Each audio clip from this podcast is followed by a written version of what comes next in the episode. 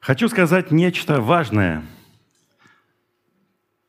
чтобы вы это запомнили и понесли дальше. Звучит это так. Если ты врешь и живешь лицемерной жизнью, то ты никогда не сможешь благовествовать. То есть недобрый человек не сможет нести добрую весть. Книга Деяний описывает нам чудесную общину Христа на начале ее э, существования, когда у всех все было общее, и отношения были очень добрыми. Никто ни в чем не имел нужды. Было поручено Иисусом двигаться и благовествовать, но они все замкнулись в общине в Иерусалиме, и им было хорошо. Да, дальше они потом двинулись благовествовать уже, когда гонения их к всему подтолкнули. Но небольшой промежуток времени, на который мы сейчас посмотрим, краткий промежуток времени, позволяет нам увидеть, как хорошо они жили. И, и один очень важный момент. Один очень важный момент. Как описывается нам община? Не было между ними никого нуждающегося. Ибо все, которые владели землями или домами, продавая их, приносили цену проданного и полагали к ногам апостолов. И каждому давалось, в чем кто имел нужду. Так Иосия, прозванный от апостолов Варнавою – вот, кстати, этот момент мы всегда упускаем. А это Варнава, о котором все время речь идет, который Павла в свое время а, поднял. Так вот этот Иосия, его первоначальное имя, что значит сын утешения, левит родом киприянин, у которого была своя земля, продал ее, принес деньги и положил к ногам апостолов. Все честно, открыто и прозрачно – перед людьми и Богом. Однако некто решил, что можно сыграть в эту игру. Некоторый же муж именем Анания с женой своей Сапфирою, продав имение, утаил из цены сведомо и жены своей, а некоторую часть принес и положил к ногам апостолов. Если применить эту историю к сегодняшнему дню, то она может выглядеть примерно так. Вопрос. Ты жертвуешь в церковь? Ответ. Да, конечно. Вопрос. А сколько, если не секрет? Ответ. Одну тысячу рублей.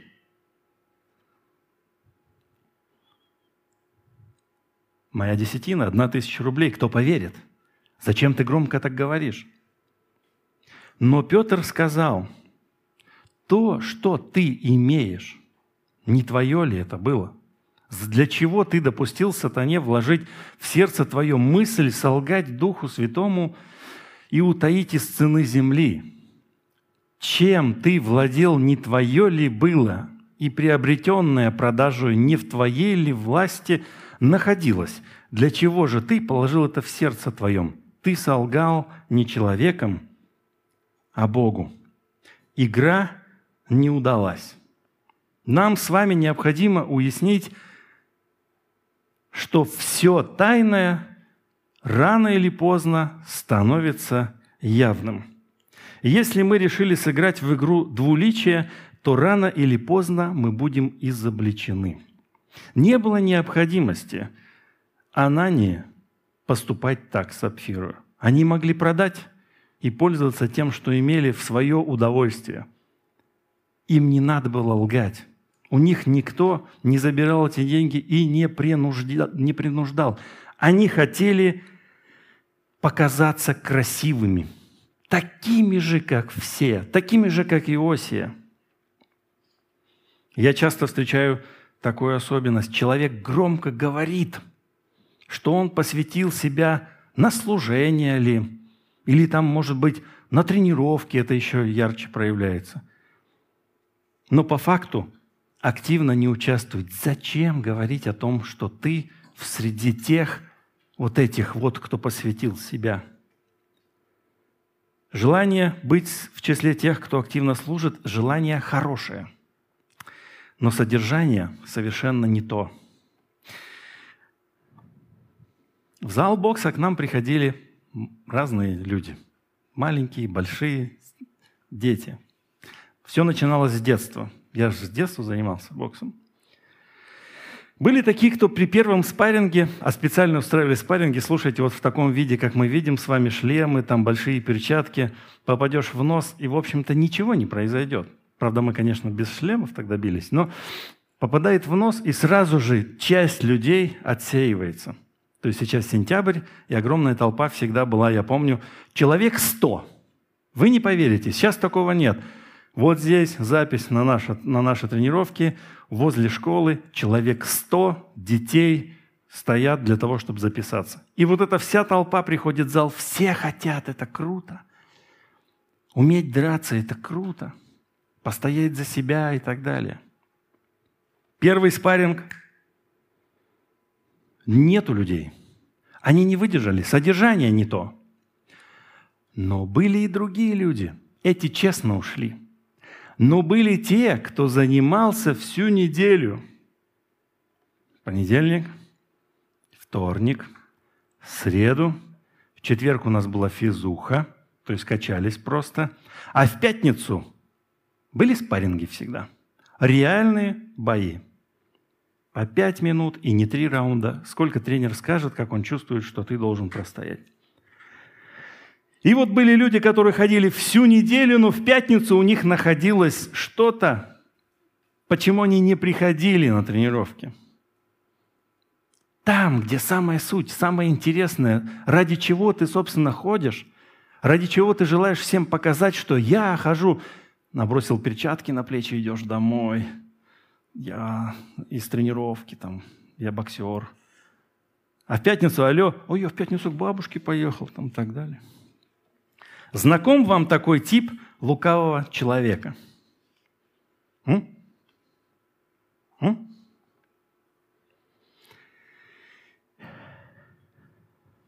При этом я хочу добавить, добавить следующее, что когда мы однажды начинаем говорить в чем-то неправду и лукавить, играть не свою роль, мы становимся рабами своих действий. Нам нужно дальше следить за тем, чтобы каждое последующее слово соответствовало тому, что мы уже сделали или сказали. Поэтому мы должны постоянно находиться в напряжении. Поэтому Правда приносит облегчение тем, кто живет во лжи. Правда. Поэтому лучше не врать, лучше не лицемерить. А уж если мы пошли этой дорожкой, то получить освобождение правдой. Сказать ее и стать свободным –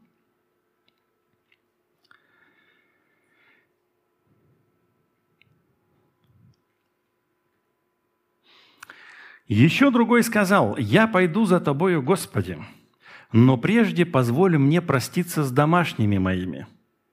Но Иисус сказал ему, «Никто, возложивший руку свою на плуг и озирающийся назад, не благонадежен для Царствия Божия». Очень много толкований для данного отрывка есть. И, ну, интерпретации, как понимать плуг, озираться назад – но все сходятся в одном. Нельзя двигаться вперед и одновременно пытаться ухватиться за что-то из того, что ты должен был бы оставить. Когда я читаю вот эти слова, мне кажется, что он очень отчетливо для, слушателей указывает на отрывок с призывом Елисея –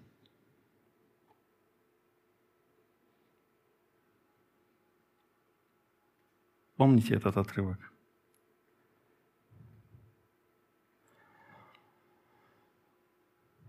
И пошел оттуда, и нашел Елисея, речь идет об, Или, об Илии, сына Сафатова, когда он орал, то есть баранил, э, пахал и так далее.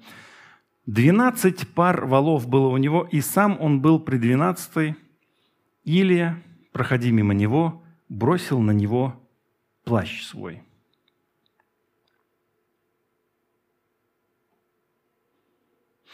И оставил Елисей валов и побежал за Ильей и сказал, «Позволь мне поцеловать отца моего и мать мою, и я пойду за тобою». Он сказал ему, «Пойди и приходи назад, ибо что я тебе?» Он, отойдя от него, взял пару валов и заколол их, и, зажегши плуг валов, изжарил мясо их и раздал людям, и они ели а сам встал и пошел за Ильею и стал служить ему. Плуг в руках Елисея был дорогостоящим инструментом. Ну, представьте, что вы графический дизайнер, к примеру. У вас есть компьютер. И пошел за Иисусом. Я не хочу больше это. Я думаю, вам будет понятно, очень качественный перфоратор и набор еще других инструментов. Влом все из за Иисусом. Фотоаппарат. Это очень яркое применение. Катя сейчас не может пережить этого дела, да? Но тебя призывает Илья и говорит, пойдем со мной. И ты такая, фотоаппарат, ах! В огонь. Елисей сжег мосты. Он подкрепил свое решение конкретным действием.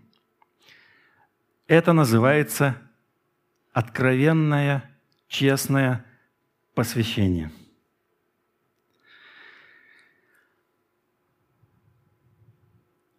Такую схему я предлагаю вам. Несколько ступенек нашего посвящения. Лестница посвящения. И, по сути, движение от плотского христианства – к духовному. Первый шаг христианина, когда он заботится о себе любимом. Покушать, гигиена тела, одежды, где мы живем и так далее. То есть он заботится о себе. Больше ни о ком. Ты его можешь даже попросить о ком-то позаботиться. М-м. Он так сильно занят собой – у него нет времени послужить кому-то, потому что у него нет времени. Он занят собой. Но некоторые христиане продвигаются чуть-чуть вперед в плотском христианстве и обретают семью. И тогда они живут очень счастливой жизнью. Я, моя жена или мой муж, мой ребенок, может быть два, обычно один. Мой ребенок и все. Все. На все остальное времени нет. Служение, воскресенье? Нет. Наш ребенок спит в это время. Воскресенье, служение? Нет, мы должны посетить нашу маму. Она в другое время нас не принимает – и мы видим таких христиан один раз в полгода, один раз даже в месяц можем увидеть. Кого-то раз в две недели, и это чудо. Но для них есть шажочек дальше. Шажочек к посвящению, когда они начинают участвовать в служении, чуть-чуть больше отдавать времени для церкви. То есть это значит посещать богослужение – и уже участвовать, что-то делать в нем. Это первый шаг в духовном христианстве. И следующий уже верх, который может развиваться, это когда ты берешь ответственность за служение. Когда на тебя могут положиться, и ты верен своему обещанию. Касательно заветных отношений – все четыре ступеньки могут войти в заветные отношения, однако при правильном взаимодействии первые две ступеньки, они а, как бы отметаются естественным образом. Наступает момент, люди просто теряются. Они считают, что они могут не посещать вообще церковь, но дома прославлять Господа Иисуса Христа. Я знаю семьи, у которых родился один ребенок, и им некогда было ходить в церковь. И они не посещали церковь месяцами, хотя, хотя были во Христе и из верующих семей и так далее. Это искушение, это кричащая плоть. Если плоть кричит и притягивает к себе, мы болтаемся на вот этих двух этапах. Можно ли опуститься ниже? Да. Можно оставить служение и опуститься лишь только к семье и сказать, вот она моя семья, я только семьей занимаюсь, это вот мое служение, и больше других вариантов для меня нету. Или просто оставить все и замкнуться на себе, путешествовать в какое-то воскресенье, в это и в следующее. Как- как-то оно совпадает, а тем более летом и в другие времена, очень много путешествий. Очень. Любой, кто заключил завет со Христом и оглядывается на благо этого мира, неблагонадежен для Царствия Божия. Вопрос. Вспомни, от чего ты отказался ради Христа. А если не отказался ни от чего, то действительно ли ты следуешь за Ним? Или притворяешься, как Анания и Сапфира?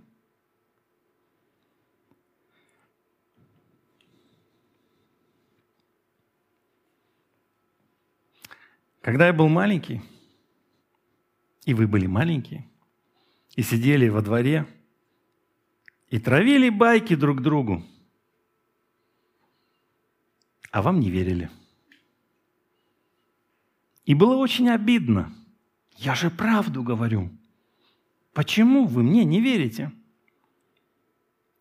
Когда нам хочется доказать верность нашего слова, мы можем воскликнуть «Мама, и клянусь!» Отвечаю – Зуб даю.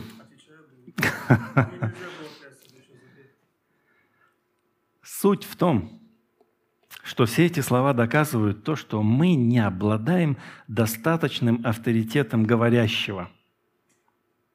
Когда мы призываем к чему-то еще, то значит мы слишком легкие, и нам не верят.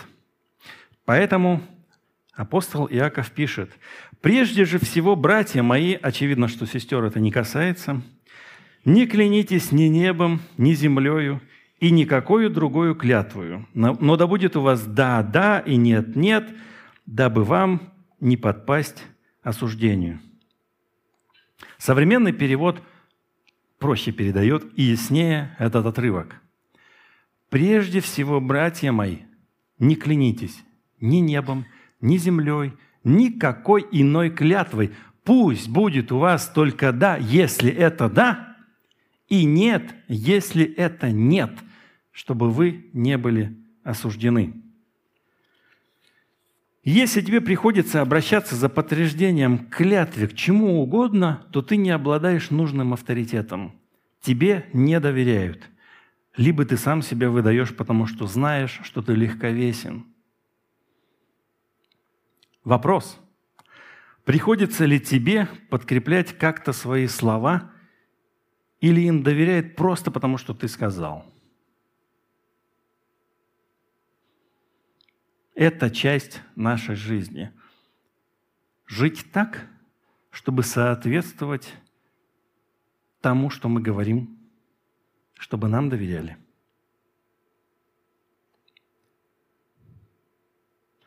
Но к женщинам тоже сказано. Думали, пропустим этот момент? Нет. И вы, жены, также подчиняйте своим мужьям. Точка. Вы меня не собьете с толку, потому что в древнегреческом и в манускриптах всех ни точек, ни запятых нет. Так что точка. Подчиняйте своим мужьям. Марина, Катя – Маша, Марина, которая смотрит трансляцию, Катя, все, Наташа, Лена, подчиняйтесь своим мужьям. Конечно, нет. Здесь запятая стоит, чтобы те из них, кто отвергает Слово, то есть те еще, кто не приобретен Иисусом, приняли веру без всяких слов, только благодаря поведению жен, глядя на вашу чистую и богобоязненную жизнь. Если наша жизнь такова, что, глядя на чистоту и богобоязненность, человек может покориться, покориться вере, мы двигаемся в правильном направлении. Поэтому это обращение не только к женам, но и к мужьям. Просто ситуация в той церкви была именно так актуальна. Но принцип можно применить и к мужчинам в том числе. Говорят иногда, был у меня друг, М? потерял, Трудные времена помогают понять, кто есть кто, кто действительно тебе друг, кто не бросит тебя, кто дружит с тобой ради выгоды и так далее. И каждый мужчина мечтает жениться на той женщине, которая действительно видит тебя таким, какой ты есть, без применения к чему-то, к тому, что ты имеешь, к атрибутам. Семья ли, деньги ли, власть ли или еще что-то. Много историй мы с вами читаем в книгах и смотрим в кинематографе, когда богатый мужчина желает найти ту, которая бы клюнула на него самого, а не на его деньги. Потому что как только ты предстанешь в богатстве, сразу же вокруг много заинтересованных появляется. Э, все замуж хотят прям, все такие чудесные, прекрасные. Поэтому эта ситуация актуальна, но не только даже так, как мы с вами сейчас ее проговорили. В целом, и женщина, и мужчина должны быть теми, кем вот они себя представляют. И уважать и любить именно того, кто и есть, с кем ты построил отношения, а не то, что ты выдумал, подал себя в какой-то иной форме. Это будь мужчина или женщина, неважно. Апостол Петр призывает, пусть ваша красота будет не внешней, не в затейливых прическах, золотых украшениях или красивой одежде. То есть еще тогда было очевидно, что внешние вещи очень могут хорошо повлиять на представление. Но речь, пусть ваша красота будет внутренней, той, что в сердце, нетленной красотой кроткого и безмятежного духа она драгоценна в глазах Божьих. И тут вопрос, каковы мы на самом деле, когда остаемся наедине с собой? Это тот же самый человек, который через некоторое время встречается с другими людьми, или иной какой?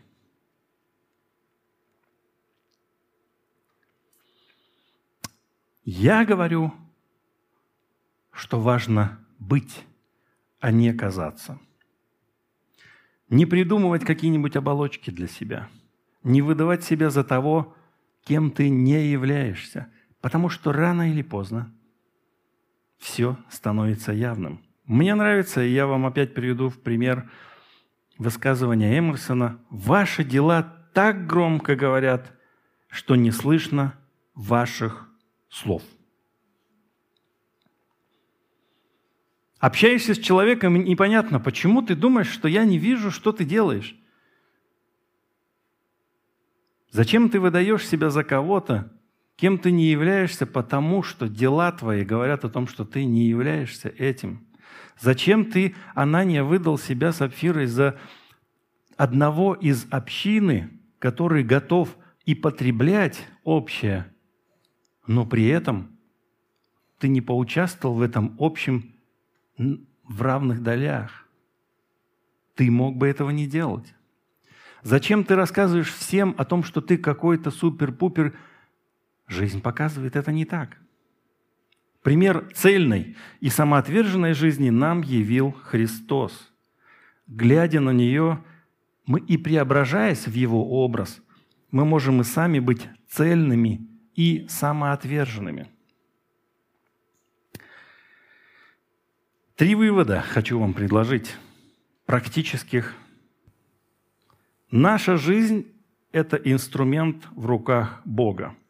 Он желает, чтобы мы несли благую весть своей цельной личностью, чтобы окружающие нас люди понимали, что наши слова не расходятся с делом. Проще говоря, мы должны стать великим арсеналом благой вести. Второе – это наше послушание и верность. Все, что мы делаем, должно быть продиктовано волей Бога. Мы рабы, которым велено жить в этом мире, исполнять Его волю, благовествовать, благовествовать своей жизнью, цельной жизнью – и ключ к тому, чтобы мы могли успешно это делать, в том, чтобы мы являлись теми, на самом деле, за кого мы себя ну, выдаем, показываем. То есть, чтобы мы не, не были двуличными, не были лицемерными, но честными, цельными, любящими Бога. Проанализируйте вашу жизнь на протяжении последней недели – Лицемерили ли вы? Кто побуждал вас к лицемерию? Или же это стиль жизни, от которого необходимо отказаться прямо сейчас? Давайте запомним, недобрый человек не сможет нести добрую весть.